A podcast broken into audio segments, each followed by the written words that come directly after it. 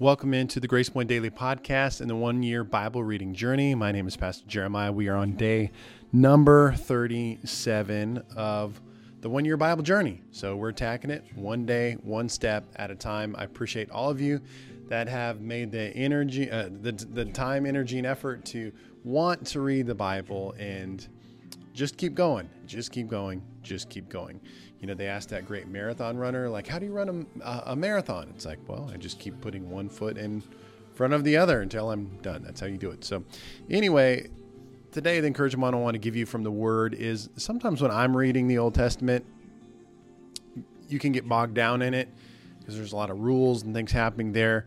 But I, I often, when I'm reading the Old Testament, I can be asking the question like, what's the big deal? Like, there's there's all these things happening, and it's like, what is the big deal? Why is that so important? I, I don't understand, Lord. So it's, it's okay to answer those questions. I I encourage you to explore them to to figure that out. And one of those questions I was I was contemplating was unleavened bread, and it's like, why is this such a big deal? Like God's like, okay, when you make bread, don't put leaven in, don't put yeast in it, and just like again, what's the big deal? And so I want to just approach that for just a second. And I found an article that, uh, that, that helped explain it a little bit. I'm like, oh, okay, that's why this is a big deal. So unleavened bread is bread that is made without yeast or leaven, which is another word for yeast. Yeast makes bread rise. So when bread is unleavened, it remains flat and dense, like I don't know, like pita bread or something like that. The Israelites ate unleavened bread as part of the Passover celebration. It was symbolic of the haste with which the Israelites fled Egypt during the Exodus. They left so quickly that the bread did not have time to rise. God instructed them to commemorate the event by eating unleavened bread. So what was, you know, again is there is there really anything is there a big deal about eating unleavened bread? Not necessarily, but yes, in that it was this powerful reminder that it was like hey, remember, remember what this represents.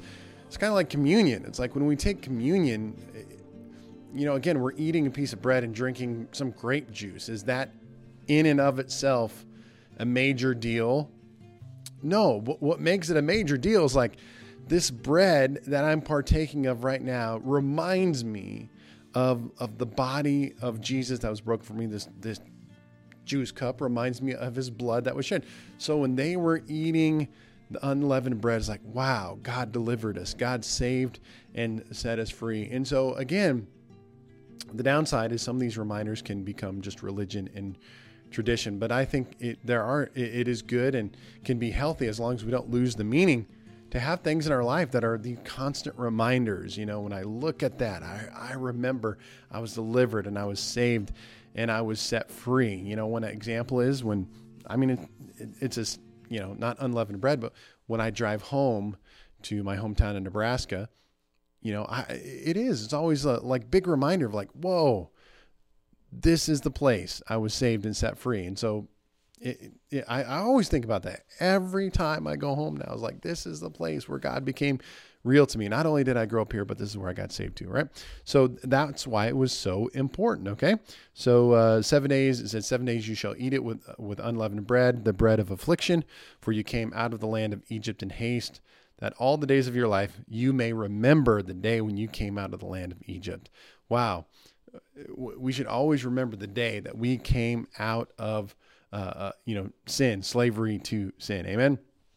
But then a couple other points, and I'm probably going to make this a, a, sermon sometime because I think this is amazing. But two other quick items of note is that leaven is also a symbol of sin and the way sin spreads through it, its host, affecting the entire organism. So in the Bible, it's telling us that even a small amount of leaven is sufficient to infect, to affect the entire lump of dough. So that's why this is why we don't want to have any sin, even even a small.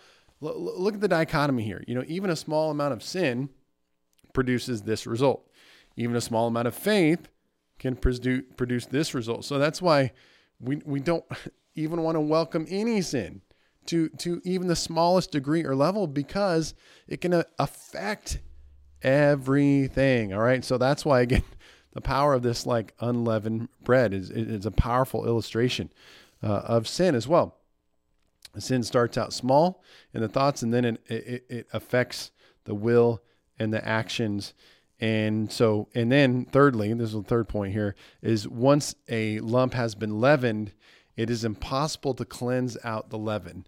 Now, praise God, Jesus, uh, it, it's not impossible to take away our sin and our in our brokenness. Jesus, actually, with us, it's impossible, but Jesus is the one who took care of that for us. So it, it, nothing's impossible with God. Praise God for that, right? But that's what's scary uh, when we dabble, welcome in sin into our life, is that it can affect the whole our whole life, and then sometimes it can affect us to such a a great effect that now we can't even pull it out of our lives if if we're not careful. Jesus always can, but so that's why that's why this unleavened bread was so important. Again, it, it's not the bread it was the, the, the meaning of the bread and, and what this meant and what this speaks into our spiritual life and so you know if you want to just to get the full effect why don't you just go get a piece of unleavened bread from the store or whatever and be like wow this is you know when they took this piece of unleavened bread that's the the power and the meaning that it had as as they ate that and why it was so important to the heart of God that they would remember the Passover and the unleavened bread. So anyway, all of you that are super spiritual, you already knew that and you're like, whatever, I totally already knew that. So anyway, God bless you guys. Keep reading your Bible and I will talk to you tomorrow.